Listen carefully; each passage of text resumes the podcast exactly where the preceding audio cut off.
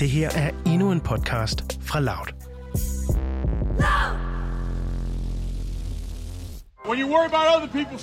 En gruppe på godt og vel halvtreds personer har forsamlet sig. Nogle af dem har megafoner i hænderne, andre holder skilte. Don't be a lab rat, står der på et af skiltene. Den første februar der er de mødt op ved Dodger Stadium. Det er et baseballstadion, som lige nu er omdannet til det største vaccinationscenter i Los Angeles. Og det er med et formål, at de står der, nemlig at sætte en stopper for vaccinationerne mod coronavirus. This was the scene outside Dodger Stadium just after two p.m. as a disruptive crowd pushing anti-vaccine messages and COVID conspiracy theories shouted down hundreds of people who'd been waiting for hours to get the covid nineteen vaccine. The protest reportedly interrupted the process for nearly an hour. Amerikanernes nye præsident Joe Biden, han har sat coronapandemien øverst på sin dagsorden. Og i hans coronaplan, der fylder vaccinerne stort set det hele. Men eftermælet af Trump, det kaster altså skygger over Bidens planer. Og derfor så kan han få meget svært ved at overbevise amerikanerne om, at de skal få en nål under huden. I dagens udsyn, der skal du møde en sygeplejerske, der blev overbevist, og nu venter på, at hans landsmænd, de bakker op.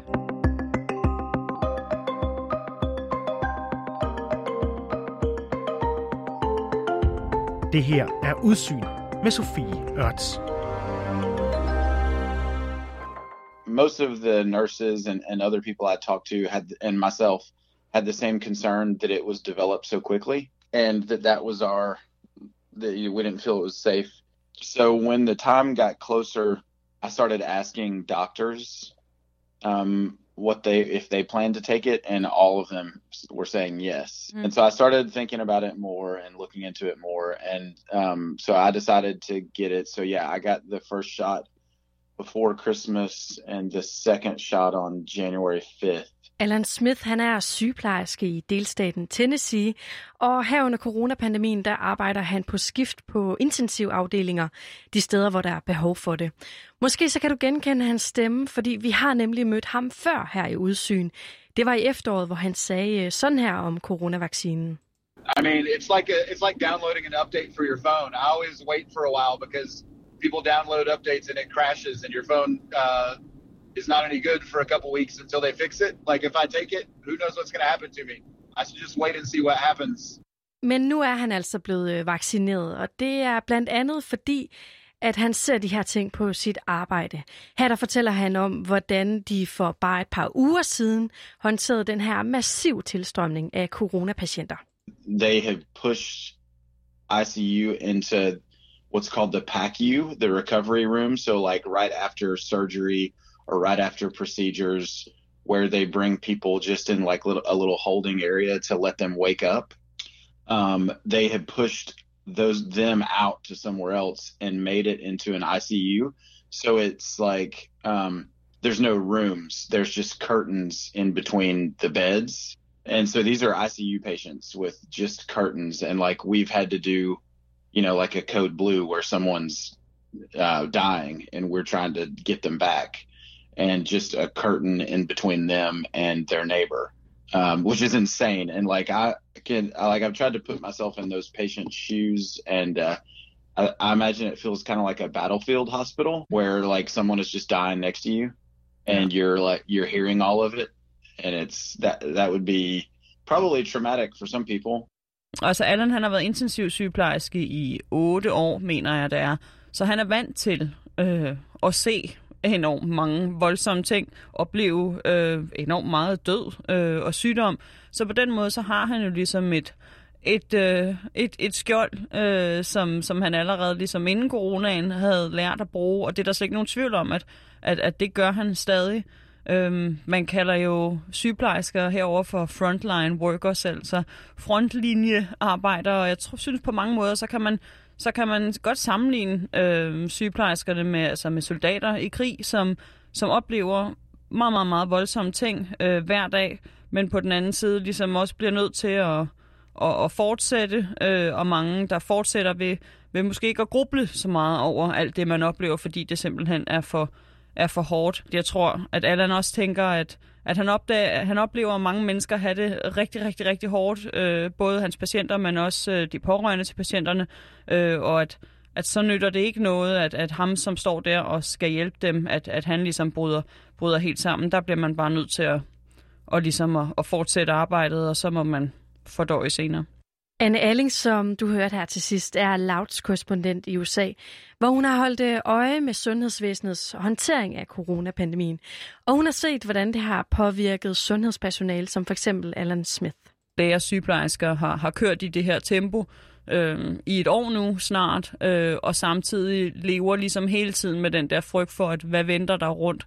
Øh, om, om næste hjørne kommer der, kommer der et nyt peak.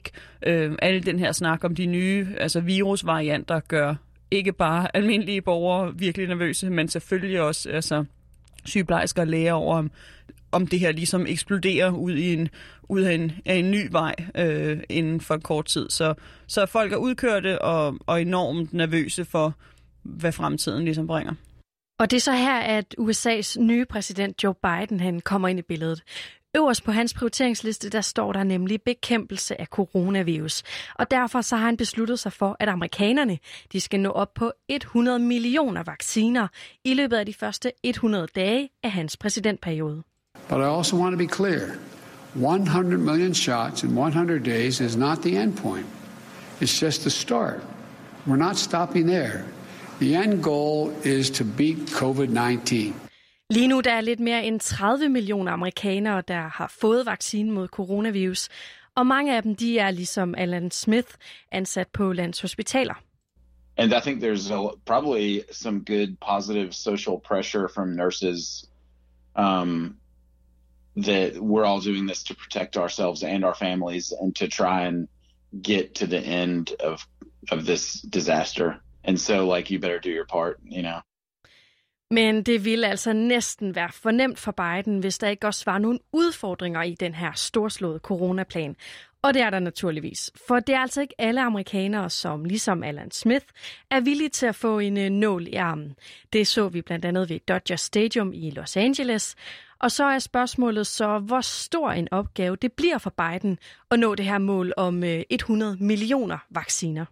Altså en ting er jo ligesom, øh, er ligesom planen øh, med, øh, med flere føderale midler til, til alt det her med at få distribueret flere vacciner. Men det er jo ligesom sådan det, det håndgribelige del af det, det, det delen af, ligesom, af hele infrastrukturen. Men så er altså en kæmpe udfordring jo også amerikanernes holdning til, til vaccinen. Altså at få først og fremmest amerikanere til at tro på, at vaccinen virker. Øh, det var problemet med dem der med, med klinikken, du taler om, at de simpelthen ikke tror på, at den her vaccination virker. Der er stadig enormt mange konspirationsteorier om, hvad denne her vaccine, om den bare vil gøre amerikanerne mere syge, og jeg er sikker på, at alle i Danmark også har hørt mange af de her konspirationsteorier, som stadig altså virkelig lever i øh, U S A. Og så altså hele modstanden mod coronavirusen, om man tror på, at, at, at pandemien er så alvorlig, som, som eksperterne, præsidenten siger, den er. Altså hele denne her opfattelse i den amerikanske befolkning til pandemien, det er sammen med den, det helt store sådan logistiske øh, problematik, altså et af Bidens helt, helt, helt store udfordringer. Øhm, og det er også noget af det, når han ligesom kommer frem og præsenterer sin, sin plan og alle de her sådan, øh, planer om flere vaccinationssteder, så er det også det, han taler om. Altså han taler om fakta. Han siger, at, at nu skal der ligesom en ny... en ny kurs i coronaplanen, der skal tales om fakta, der skal tales om, om realiteter, øh, hvor vi jo igen og igen hørte Trump stå og sige i, i starten af coronapandemien, at det er ikke så slemt, og det går over lige, og, lige om lidt, og bare vent, der sker et mirakel lige om lidt, så lægger Biden vægt på, at der kommer ikke til at ske noget mirakel. Let me be very clear. Things are going to continue to get worse before they get better. The memorial we, uh, we held uh, two nights ago will not be our last one, unfortunately. The death toll will likely top five hundred thousand next month. Øhm, og så siger han også hele tiden, at han vil have gennemsigtighed i planen, så alle amerikanere ligesom kan følge med i, hvad der foregår, øh, og hvad udviklingen er, og hvad Bidens plan er. Øhm, og så taler han jo meget om det der med, altså, at det skal gøres til en patriotisk ting, at vi skal passe på hinanden, til en patriotisk ting at bære mundbind, til en patriotisk ting at holde afstand og blive hjemme. Og, altså, der er virkelig, der skal han altså have vendt den amerikanske skude et hundrede og firs grader i forhold til, til det sådan narrativ, som, øh, som Trump han stillede op om coronaepidemien. Det bliver altså virkelig, virkelig svært. Altså, hvis det ikke allerede var svært at få vaccineret tre hundrede og tredive millioner amerikanere, så er det altså rigtig, rigtig svært at få dem alle sammen til ligesom at, at have, have samme holdning og samme indstilling. Men selvom at den her opgave, den mildt sagt lyder til at være meget op ad bakke, så tror Alan Smith altså på Bidens projekt. I think that it will have some effect. It surely will have some effect on some people to reframe our response to COVID in a, we take care of each other. Um, we do better together. I wear a mask for my neighbors. And, you know, like at my hospital, they have a uh, um, kind of like an ad campaign. There's signs all over the hospital of staff members wearing their mask um, and a quote from each staff member saying, I wear my mask for my parents and my daughter. I wear my mask for um, like like the, the, the O B nurses that deliver kids. I wear my mask for the family of this new child. I wear my mask for my coworkers. Um, and yeah, I think that that stuff does work. I'm hopeful about it at least that mm-hmm. it can have some that it will have some positive effect. Så jeg tror for for Alan som som en altså en en fagperson, en professionel inden for sit felt, så er han først og fremmest Øh, begejstret ved, føler sig mere tryg ved, at, altså, at Biden han, han taler om, om fakta, og at altså, han, han taler om realiteten, at han ikke står og siger, som Trump gjorde, at det her er ikke så slemt, det går over lige om lidt. Øh, nogle gange talte Trump jo nærmest også om coronaen i datid, som om det var noget, der allerede var overstået, samtidig med, at altså, tusinder af amerikanere døde hver dag. Sådan gør Biden ikke. Biden, han, han lægger ligesom tallene og realiteterne på bordet. Og hvis vi lige bliver ved den her tidligere præsident, altså Trump, så er der også kommet oplysninger frem siden Bidens indsættelse, der har chokeret amerikanerne. doktor Deborah Birx, som var ansat i Trumps coronastab, hun har nemlig fortalt til flere medier, at hun var den eneste, der arbejdede fuldtid for at sikre en coronastrategi til amerikanerne. Og det er altså også noget, der forarver Alan Smith. It's completely insane. And, and then I started thinking about all the deaths and that um, one of, who was it in the Trump administration, um, maybe the chief of staff or somebody that had said basically, um, you know, it is what it is. It's Trump, Trump said it is what it is um, at one point. And then, you know, basically some they had this wild idea of, just let it spread, and that's how we'll get herd immunity, which is completely insane and not, not scientifically accurate. Anne, jeg kan ikke lade være med at tænke på det her med, at Biden han jo gør ret meget ud af at distancere sig fra Trump. Og selvom at han selvfølgelig skal reagere på coronapandemien, altså handler det her så ikke også lidt om øh, politik? Jo, det gør det jo. Altså, det er jo... Coronaepidemien kom jo måske på det værst tænkelige tidspunkt i U S A, det kom lige ned midt i en, i en valgkamp, hvor at øh, alting bliver gjort til politik. Øhm, og det gjorde coronapandemien også. Øh, Deborah Birx, som, øh, som var en af de altså, læger, som var hvad hedder det, i spidsen for, for Trumps coronateam, hun har været ude og, og give et interview her, efter Trump er gået af. Og hun fortæller, at hun altså har arbejdet med, med epidemier i tres forskellige lande hen over årtier. Øh, og hun har, blandt andet, øh, hun har blandt andet været med til øh, bekæmpelsen af AIDS i Afrika.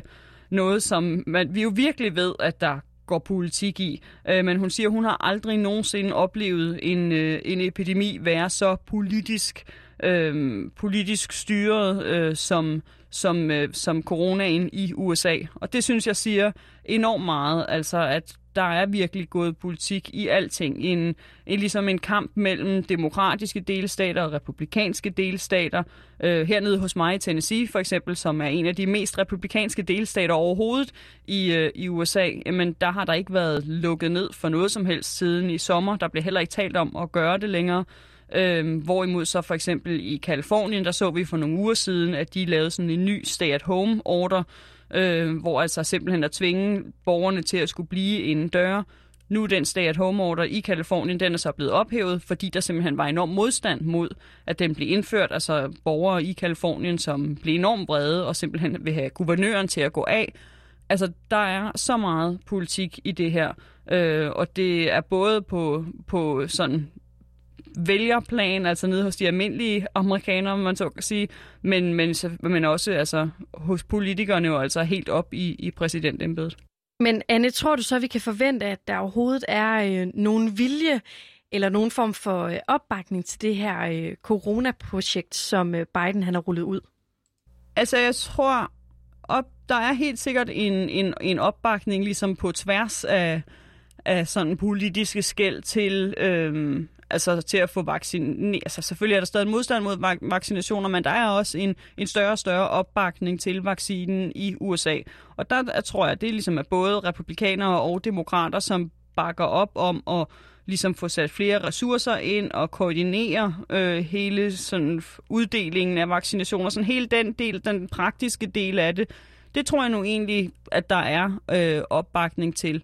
Øh, der er så samtidig en enorm, øh, hvad skal man sige, nervøsitet øh, i blandt andet, altså især den republikanske del af befolkningen for, hvor meget Biden han vil gå ind og bestemme, hvor meget Øh, hvor meget hånd om problemet vil han ligesom tage om og det til ligesom og, og hvad skal man sige, gå ud over hans, hans beføjelser. Altså det er jo noget, som, som republikanske vælgere har været enormt nervøse for, også under hele valgkampen. Altså de taler jo om, om nærmest om sådan en, en diktator Biden har de været nervøse for nogle gange.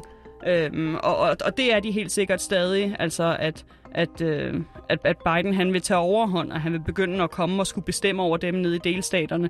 Det er helt sikkert ikke noget, de vil have. Men, men sådan hele sådan logistikken i det, øh, det, det føler jeg egentlig, at, at der er en, en, en opbakning til.